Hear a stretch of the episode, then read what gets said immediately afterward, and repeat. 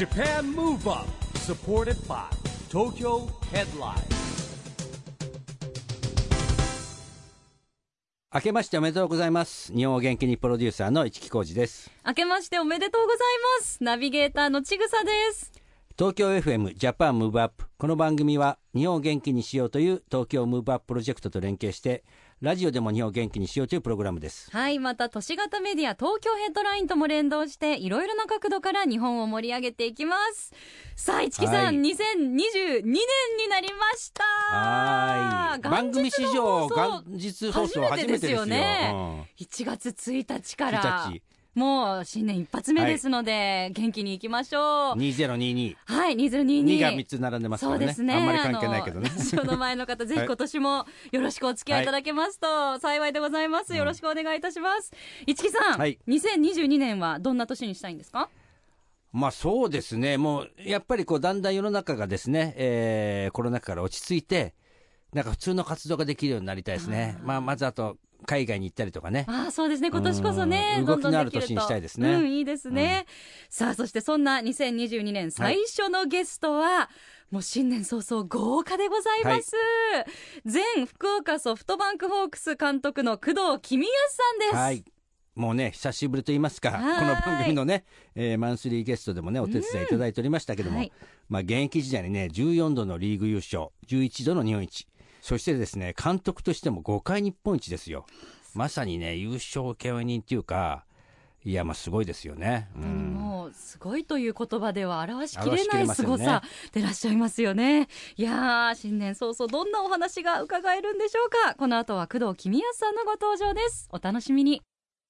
Japan Move Up supported by Tokyo Headline。この番組は東京ヘッドラインの提供でお送りします。Japan Move Up それでは今夜のゲスト工藤公康さんです。工藤さんお帰りなさい。どうもお久しぶりです。お帰りなさいお帰りなさい。ようこそお越しくださいました。はいよろしくお願いいまあ、たします。スタジオはだってすごく久しぶりですよね。そうなんですよグラウンドに入ってはね、もうそうなんですもう以前は今思うと本当にすごい改めてすごいことだったなと思うんですけど、うんマンスリーゲストとして毎月ご登場いただいてたんですよね、スタートはね、スタートはこれはですね、じ理由があって、はい僕僕は不慣れなもんでですね。工藤さんも当時はもうテレビの解説なんかでですね非常に上手になっておりましてですね。ちょっとじゃあ俺が最初一緒に出てやるよということでお貸しくださいということで本当に頼もしくて毎月あのゲストもね連れてきていただいて、ゲストまで呼んでもらっちゃっそうて、ね、なんですよ。4人でねえトークさせていただいてという時期がありましたが、まあ、監督に就任されてからは年末のチャリティーキッズベースボールの時に収録をさせていただいたりしておりました、なので、スタジオをお越しいただくのは本当67年ぶり7年ぶり。ということまあになり7ます、年間だってねうん。監督やってましたから。はい本当にありがとうございます、いやいや。そしてまずはホークスの監督本当にお疲れ様でした。あお疲れ様でした。監督された7年間でリーグ優勝が3回、日本一が5回。5回リーグ優勝より日本一が多いっていうそうなんです そうなんですよ。はい。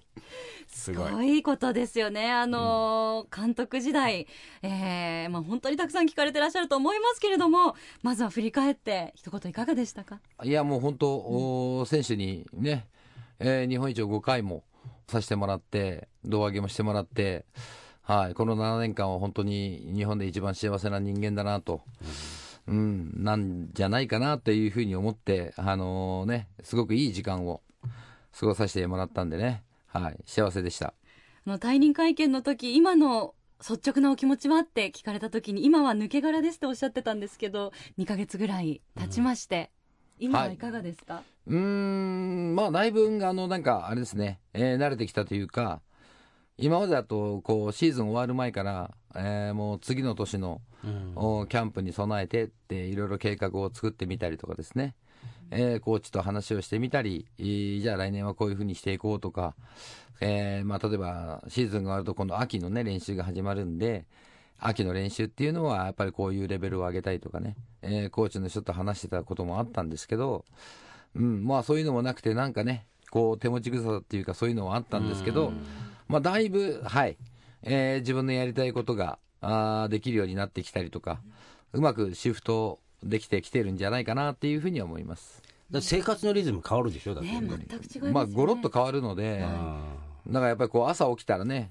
えーすぐにこうその日の試合のとか、練習のとかね、やってましたけど、それを全くしなくていいっていうと、不思議なもんですね。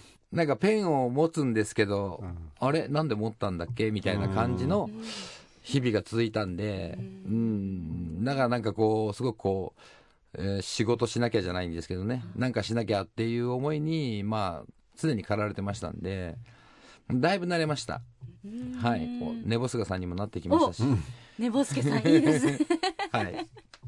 うーんあの今はじゃあもう本当にオフの時とかはもう心から心置きなくうん。ゆっくりされたりもできてるんですか、うん、ゆっくりというわけではですけど、自分でやりたいこともあるので、はい。まあ、あのね、えーちょっと自分の中では、こう、DIY みたいなものもやってみたいなと思ってて、そう、僕、キャンプが好きなのでそう、ですね。アウトドアお好きですそう、もんね。もともと好きじゃないですか。はい。はい。DIY そうですね、まあ、そういうのも、まあ、一つ自分の中で、ちょっとずつやっていきたいなっていうふうに思ってて、まあ、ちょっと12月忙しかったんで、はい。あまりできなかったので、うん。まああのね、新年を迎えて、えー新しくね、えー自分の中でこうしっかりと計画も立てて、やっていけたらいいなっていうふうには思ってます。楽しみですね。なんかね、うん、ログハウスを作るとかえ？あの僕も誘われるんですけど。ログハウス？ちょっと DIY で思ってたのはなんか椅子とかなんかその棚とか そそうういうレベルじゃないんで感じで思っってたんですけどイメやージ。い。いや、ログハあウス？の、うん、あの、それは先々ね。先々。先々ログハウスとかを自分 DIY ので。中に入るんですねログハウスっていうの。いや今はだってほら そういう建築時代ですよ。すごいですね、いや、まあ、あの、将来的にはそういうことも、ちゃんとできるように、というふうには考えてますけど、まあ年齢的なところもあるので、うん。まあできるかできないかっていうのはあるんですけど、まあなるべく早く計画は立てたいなと思ってますけどね。ねすごいでしょ？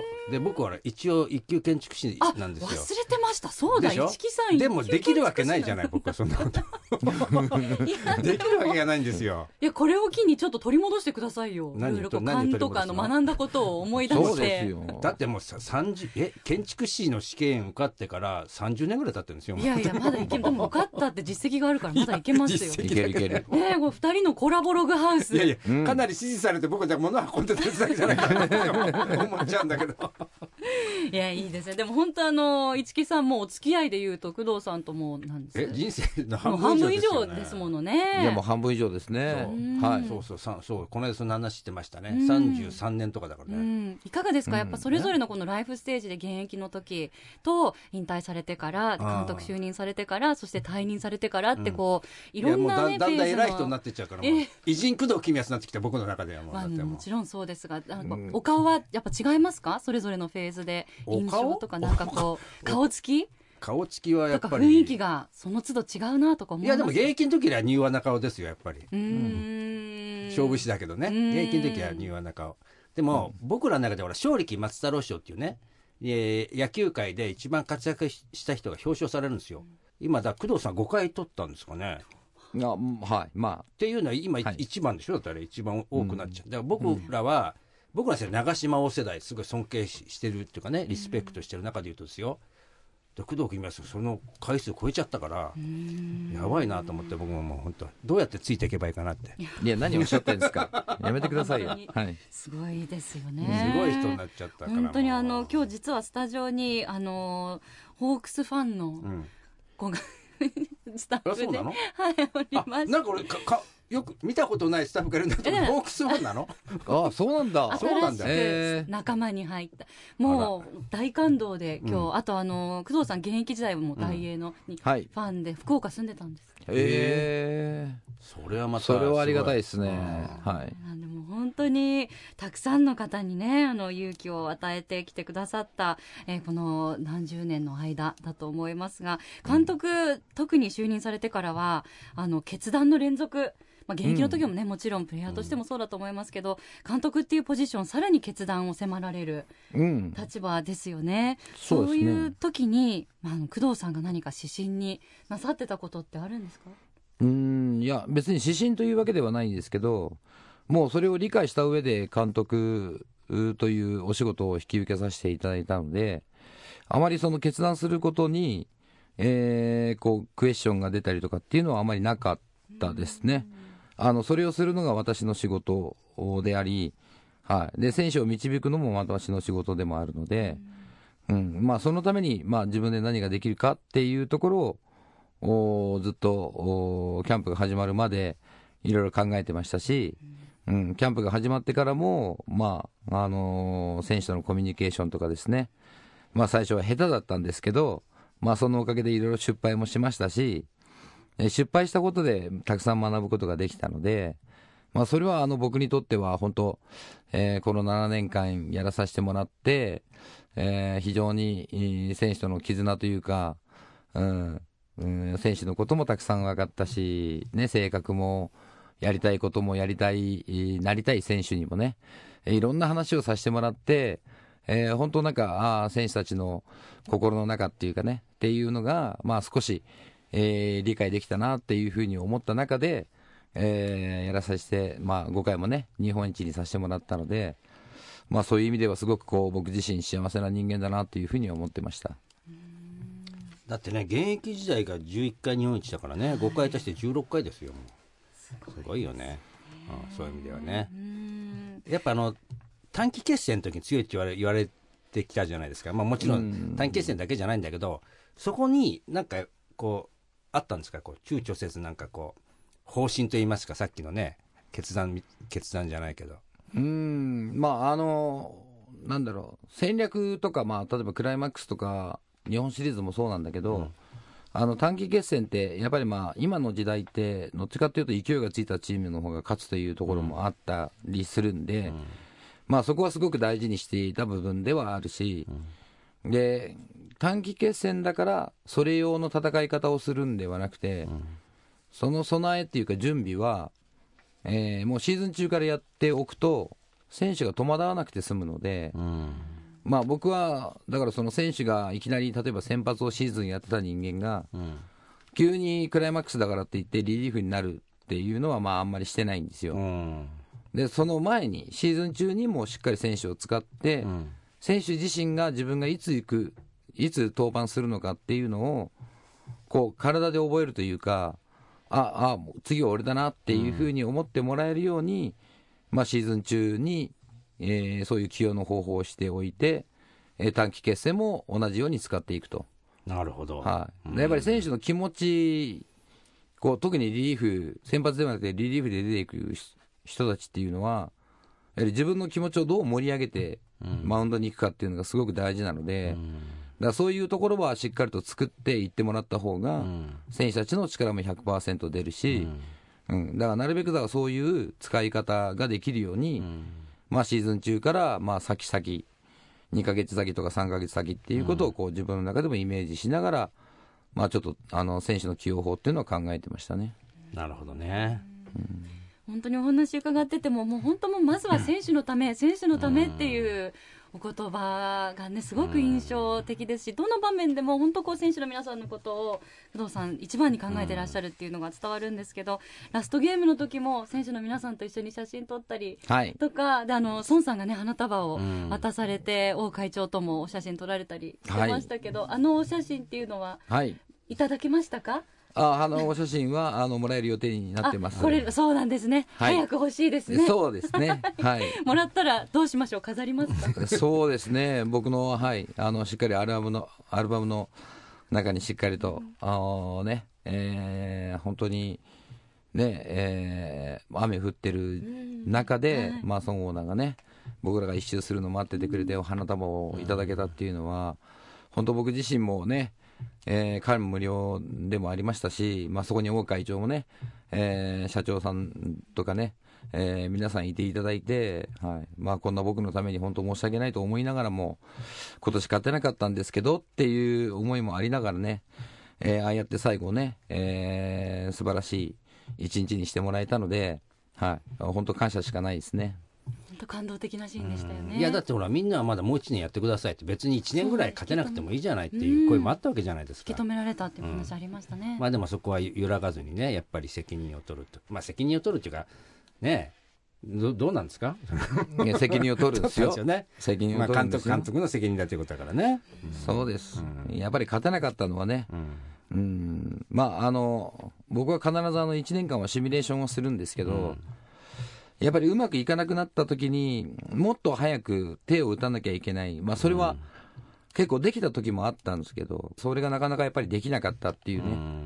で、やっぱりファン2軍の方とちゃんとコミュニケーションを取って、えーそうなった時に選手がちゃんといい状態になるようにっていうのも、まあ、あの自分の中ではやってるつもりではあったんですけど、やっぱり足りないところがやっぱりいくつかあったんで、これはまだまだ勉強して、もっと野球をしっかりと見て、えー学んでと。おいうことをもう一回、えー自分の中にやっていかないとと、やっぱりそのさっきほども言われたように、その自分が決断をする。っていうことに関して言うと、やっぱり決断が鈍った時も結構ありましたし、決断できなかった時もあるし、やっぱりそういう意味でのその反省っていうのは非常にあったので、はい、もっともっとやっぱり勉強したいなっていう思いがまあ非常に強かったのと、まあ、あとはですね、えーやっぱりこういつかは世代交代っていうところも出てくるので、やっぱりそういうことを考えたとしても、やっぱりこう新しいチームになって、えー新しい門出の中でスタートしてほしいと、はい、でやっぱりみんなにもっともっとやっぱり成長するためには、えーいつまででも同じ人がっていうよりは、新しい人を迎えて、その新しい中でね、しっかり自分たちもアピールしなきゃいけないし、やっぱそうやって、こう、日々成長ね、してほしいなっていう思いも、お僕の中にはありました。あれ、なった時に7年間やるイメージありました？監督になった時いや、なかったですね。うんもう3年ぐらいで、うんはい。まあ、うまくいかなくてやめてとか、うん。なんかあのね、大会長にせっかく誘っていただいたのに、えーすごくこう、最初は不安の中でやってたし、えーまあ、ダメだったら早く自分自身で責任を取らなきゃいけないなっていうふうには思ってましたけどね。まあだってね、コーチとかなしでね、いきなり監督になったわけですよね。はい。でもそんな工藤さんから見て、ほら、新庄新監督はどうですか？いや、もう監督像を超える中もいきなりね、パフォーマンス。いや、これは、やっぱりプロ野球っていうのはどういうところかっていうふうに考えたときに、やっぱりエンターテインメントっていうところも、おーね、一部部分的にはあると思うんですよ。まあ、勝負、勝負っていうところもあるし、やっぱりファンの人にどれだけ入って応援してもらってっていうところもあるし、それがやっぱり確実に選手の力になることは間違いないと思うので、えー彼自身っていうのは、ね、すごくこう明るくて、えーキャラ的には明るいっていうところが見がちだと思うんですけど、すごく体にもすごく気を使うし、えーまあ僕も、えー体のことを気をつけながらやってたんですけど、同じね、人に、えーなんていうんですかね、えーメンテナンスコンンコンディショニングというかね、あの食べるものだったり体の中に入れるものっていうのをね、ずっとおーやったりとかしてたので、非常に体に気も使うし、はい。えーしっかりと体を鍛えたりとか、あ、パフォーマンスっていうところもね、いろいろ考えてる監督さんだと思うので、僕が僕はすごくこう楽しみにはしてます。えー。対戦したことあるんですか、元気ありますよ。へ、阪神の時に。ー。あの新庄さんが阪神で、うん僕がまあジャイアンツにいた時に、はい、えーその時は？抑えましたか、えー、いや、どうだった多分だからう、う打たれたこともあるし、抑えたところもあると思いますけど、うん。はい。なるほどね。いや、もう肩も素晴らしいし、だってね、あの体見たらそうだけど、ねあーやっぱりこうアスリートとしてね、えーしっかり管理されてるって体してるじゃないですか。いや、あの歯の白さとかすごいもんね、なんかキラみたいな。いや、どうして歯なのよ。え？いや、僕、新庄見ると、歯歯から歯に目がいっちゃうんまあですよ。確かにね、白い。ご本人もそれこだわってらっしゃるから、でしょあれはいこだわってるでしょあれそうなんですよもうすごいよね。本当にあの野球今まであんまりご存知ないっていう方もそこをきっかけに やっぱりねやっぱファンも増えるかもしれませんし野球自体のねこれからの野球界も本当に楽しみですよね。はい。まあ、そして、まあ、本当にいろんなドラマがあったこの7年間でしたがファンの方はもちろん本当たくさんの方にワクワクと勇気を与えてくださいました本当に工藤さんお疲れ様でした。あ、いえ、お疲れ様でした。はい。さあそれではここでですね久々ですねこれ伺うの。市木さん、はい。工藤さんから。日本を元気にする一曲伺いましょうよ、はい。はい。覚えてらっしゃいますか？このくだり、はい。覚えてますよ。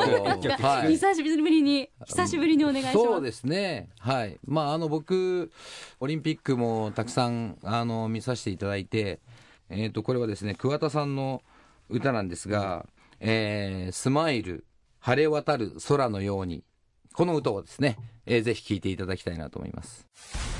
Japan Move Up 工藤さんこの曲はオリンピック期間中かなりお聴きになってたと。いや僕ずっと聴いてましたねこの歌。はい、うん、勇気出ますかなんか。勇気が出るしなんかね前にしっかり踏み出そうっていうかね。やっぱりこうね誰かのために戦える姿っていうのはすごく大事なことだと思うし、うん、なんかこういううね音楽をこう聴いたりとかしてると、ね、決してこう戦うっていうのは自分のためだけじゃないと、ね、みんなを幸せにするとかみんなに力を与える勇気を与える、やっぱりそういう歌っていうのは、はい、僕はすごく好きなのでもうこればっかり聴いてました。はういあのオリンピックもご覧にはい、もちろんです。もう野球の日本代表もね素晴らしかったですもんね、うんね。金メダルでしたし、もうあんな顔してね、あのまあ、フォークスからも選手出てましたけど、もうあんな顔してシーズン中やってる姿見たことないんで、もうどれだけ緊張するんだろうって、うん、だからすごいね、こうプレッシャーの中でやってたんだろうなーって、まあ、どんなね、結果になったとしても、ね、帰ってきた時には、あのね、えーよく頑張ったなと言ってあげたかったんで、まあ、その中でね、最高の金メダルが取れたんでね、もう選手たちはもう本当帰ってきた時に、まあ、メダルも持たせてもらったんですよ。うはい。でもうあもうおもうこの重みは半端じゃない。えうん、ああ、ね、彼らが本当に頑張ってきた、こうね、えーそして勝ち取ったメダルだって思った瞬間に、はい、ずしんってきましたよ。はいねえもうキャッチャーの回とか大活躍でしたからね、本当そうにね。なんですよ、うね、オリンピックで大活躍で、絶好調だったんですよ、で帰ってきて、お前、絶好調だからシーズンも頑張れよって言ったら、いきなりシーズン入ったら打たなくなっちゃって、疲れちゃったね。プレッシャーと。やっぱそうですよね。疲れますよ、そうですよね、はい。やっぱりもうまあ、キャッチャー大変だよ、やっぱり。ね、り一応まあ、全部大変なんだけどね、キャッチャーは特に大変ですよ大ね。うん。こうなんかこうピークの体調管理だったりとかそのはい。何かに向けてねコンディション整えていくっていうことの連続で。大変大変。本当に大変ですよね。もう,、はい、もうあれをねもう結果としてね本当にあの金メダル取れたっていうのは本当に選手からすればもう達成感バリバリじゃないですか、まあね、しかもはい。東京でね、日本でやるオリンピックで金メダルでしょ？そね。うそりゃその後疲れますよ。うん。はい調子が悪くなったってもはいしょうがないと思います。はい。いやもう本当にすごいあのドラマチックなねオリンピックでした。野球以外にはあの注目されてた競技ありますか？僕ですか？あやっぱり柔道ですかね。おおね、はいあの柔道。女子も男子もすごかったです女子もね男子もね。ラッシュがねメダルの、はい、今まででね最高のメダルを取りましたしね、はい、やっぱりあの勝った後のやっぱりこう感動の涙というかね、うんあれを見てて、えーまあ、オリンピック終わったら自分たちも頑張んなきゃなっていう、まあ、そういう思いに、はい、なりました。はい、もうこの曲を聴くたびにね、東京オリンピック・パラリンピックの思い出が蘇るという方もたくさんいらっしゃると思います。お送りしたのは、工藤さんからの日本を元気にする一曲、桑田佳祐、スマイル、晴れ渡る空のようにでした。今夜のゲストは工藤公康さんです。後半もよろしくお願いいたします。よろしくお願いします。よろしくお願いします。さあ、あの、工藤さんはですね、うん毎年、チャリティーキッズベースボール、子供たちにプロ野球の選手たちが直接指導してくれるというイベントをご参加いただいていて、はい番組でもいつもね、取材に行かせていただいたりしておりますが。そうですね。うんはいあの、まあ、これはね、一緒に1994年にスタートしたんですよ。で当時は本当にね、今だいぶ多くなりましたけど、選手自らの野球教室特になかったんですけど、あの、僕らもね、手手探りで始めまして、まあ、毎年子供たちがやっぱり高齢になっててですね、楽しみにしてくれてて、もうね、こんな回数やってるから、もう参加してる子みんなお大人ですよ、もうだってもう。そう。そうか、一年生で最初参加した子たちが、まあ、どんどそうですよ、ん大きくなって。1年生だって、なんせ6歳だとしてもさ、ええ。33歳とかになっちゃうんだからね。うーんそうですよね。一年生の時に参加した子は。あとね、インターナショナルスクールにも参加してもらってて、そうなんですよね。私もあの、拝見し、行きましたけれども。伸び伸び、インターナショナルスクールってさ感、じで。いや、グローバルだし、うんもう本当自由気ままにやってるじゃないですか。でもすごく楽しみにしてるんですよ、毎年。ね、あとあの野球選手目指してる子たちが参加するのかなってイメージだったんですけど、うん決してそうではなくて、あの野球あんまり知らないんですっていうお子さんも結構いらして、インターナショナルスクールはね。そうそうまあ、じゃあ、あの、他はチームで参加するんだけど、インターナショナルスクールは本当にバラエティーに富んだですね。ねえ。お女の子も含めてね、参加いただいてるんで。本当に。でも。みんなすごく楽しそうであのピースフルな時間、空間ですよね。工藤さん、はい。あの毎年参加されてますが、はい。子供たちいかがですか？いや、あのーみんな楽しみにしてくれてるし、ね、あのー僕らがこういうことを一生懸命聞いて、ね、一生懸命それで真似しようとしてくれてるし、うん、あの、すごくこう、うん、いい時間を過ごせてるなっていうふうには思います。まあ、それがね、えー本当長く、できてるっていうのは、はい。まあ、あのやってる選手たちっていうよりは、うん、あのそこをね、えー場所を取ったり、ね、いろんなところと調整したり、えー参加する人たちにね、えー時間だったりとかね、日にちだったりとかっていうところもあるでしょうけどね、まあそうやっていろいろね、えー裏方として頑張ってくれてる市木くんがね、はい、いないとここまで続かなかったかなと思うので。褒められちゃいましたね番組で。はい。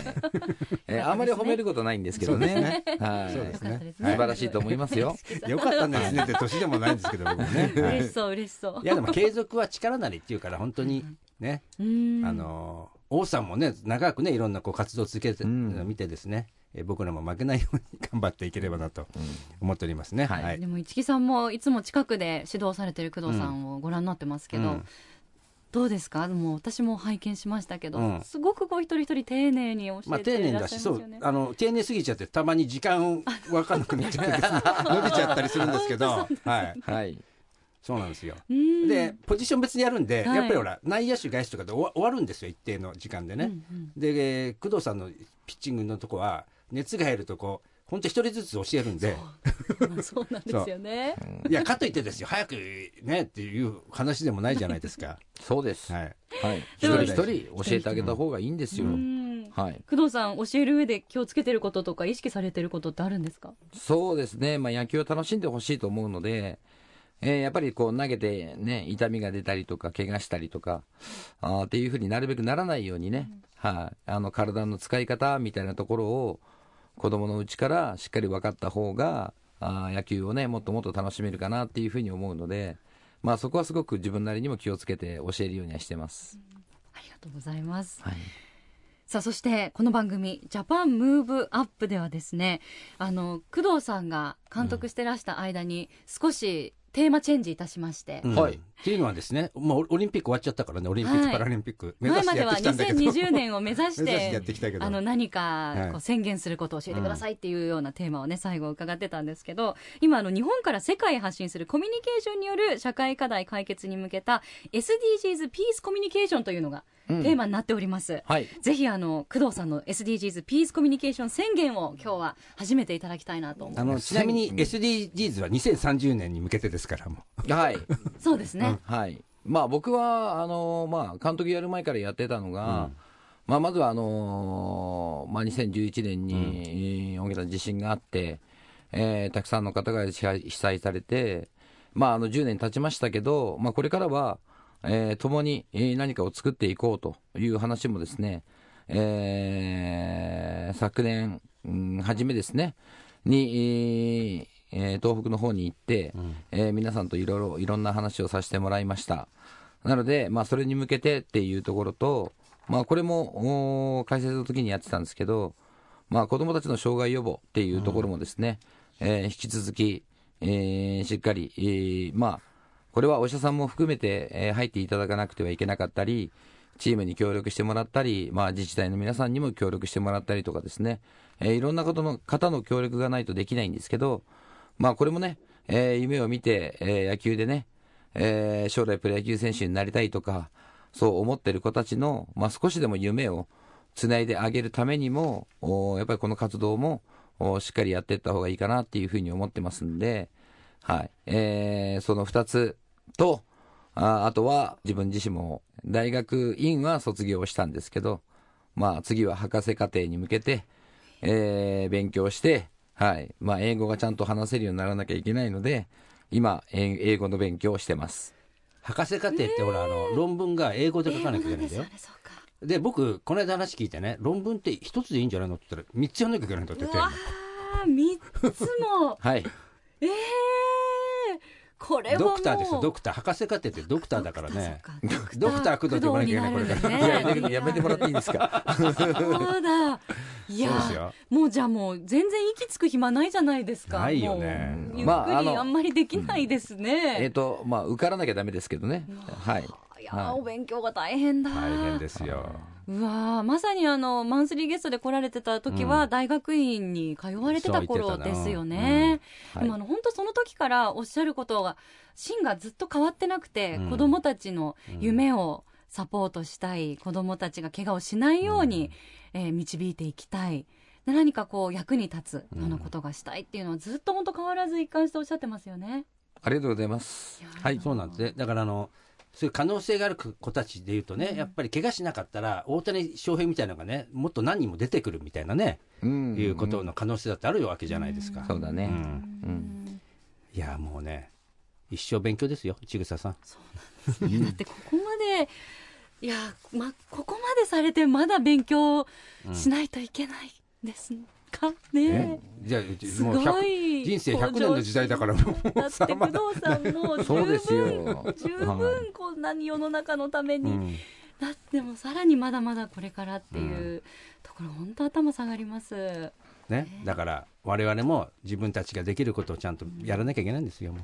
目標を持ってね、ちぐささん。はい、はい、あの常にあとこう感謝の気持ちを忘れないっていう姿勢が本当こう工藤さんからはあの学ばせていただくところが本当にたくさんありますね。あの東北ももちろんですけれどもこう九州とか福岡のこともすごくはいあったかく思われて、うんいらっしゃいますよねそうですね。まあ、あの、たくさんね、応援していただいたり、支えていただいたので、はい。えーまあ、そこに向けても、お自分なりにもこう、いろいろ考えたりとか、まあ、九州の方と、おね、えー連携して何かやっていけたらいいなっていうふうに思ってますし、まあ、あの、九州にもね、えーじ熊本に地震があったりとか、ね、えーあと豪雨があったりとか、あのそういう方たちもいらっしゃるんで、まあ、そこにも僕ら行ってたんで、はい、またね、何か機会があった時に、そういうところに行ってね、えーまたあの子供たちに会って、野球教室したりとかね、しできれば、なんかすごく嬉しいかなと思います。はい。はい市木さん野球教室またね、工藤さんまあ、あるしあの福岡市であの夢の課会事業をですねずっはと僕ら、あのやり続けてますんでね、はいそうですよね。えー監督監督じゃない工藤さんスケジュールがあった時はねぜひね、はい。福岡の小学校にまた行っていただければなとはい、わかりますした。はい。はい、いやーまだまだお話伺っていたいんですけれどもそろそろお時間となってしまいました。はあのもうだからあの監督卒業したんで、い。あまあ、あの勉強の合間にちょっと来てもらいましょうか。それはいかがですか？可能ですか、は勉強の合間に。遊びに来る感じで。勉強の合間ですか、はい。まあ、可能ですけどね。可能ですけどね。あんまりやりたくない、はい。いや、やりたくないわけじゃないですよ。まあ半年に一回じゃあ半年に一回やはい。年にぐらいで。はわ話題がないとね、ああそうですね。はい、今何やってるんですかって言われてね、普通に勉強ですって言っても面白くないじゃないですか。あいやでもなんかはい。勉強とか、あとログハウスの進捗具合とかなんかうん。そういうこといろいろ伺えれば、あ、まあその辺だったらまあできるところもあると思いますけど、はもうもうノンストップですからもうはい。工藤さん、い、つもねもう能動的にもうすごくアクティブに動いてらっしゃるので、その時々のお話これからも聞けること楽しみにしています、今日は本当にどうもありがとうございました。い。ありがとうございます。今夜のゲストは工藤公康さんでした。ありがとうございます。ありがとうございました。ありがとうございました。Japan Move Up 東京ヘッドラインからのお知らせです東京ヘッドラインでは著名人のオリジナルインタビューを筆頭に昨年に引き続きコミュニケーションによる社会課題解決に向けた SDGs ピースコミュニケーションプロジェクトや人気アーティストの連載コラムなど東京ヘッドラインならではの独自の切り口の記事を充実させていきます。もちろんこの番組と連動した番組レギュラー記事なども掲載していきますので合わせてお楽しみください。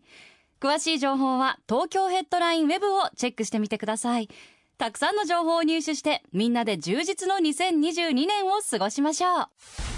Japan Move Up 今日は久々にね工藤公康さんに来てもらいましたけどもまあ僕はちょいちょい会ってるんでねあのちぐさは久しぶりですよね私は2年ぶりですかね、うん。あのキッズベースボールの時にはい。前回はお会いしたんですけれども、うん。やっぱりスタジオでねじっくりお話伺うのとは違いますし、ね。なんかこの変わらない工藤さんのキラキラした、うん。もう大きい瞳が、ん。なんか本当ちょっと泣きそうになりました。あなんかあのもう心にうん。響いておっしゃることもすべてが、うん。もうねこの7年間も本当にお疲れまあ指様でしたという導者でもありもうね教育者みたいなもんですからねもうね、うん。うんこれからもあのぜひひ番組としてもお付き合いさせていただきたいですね。そうですね、はい。英語勉強するらしいからあそうだ。何かお役に立てることがあれば。立てるかもしれない。インターナショナルスクール。頑張りたい2022年はじゃあそれを私、はい。あのメインの目標に掲げさせていただきます、えージャパンムーブアップ今週はお別れの時間ですが今年も元気のヒントたくさん見つけていきますよ。はい。今年もみんなで知恵を出し合って日本そして世界をつなげて地球を元気にしていきましょう、はい。ジャパンムーブアップお相手は市木浩二とちぐさでしたこの後も東京 FM の番組でお楽しみください。それではまた来週。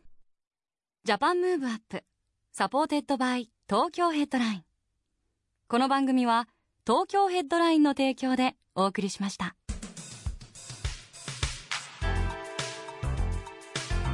Japan Move Up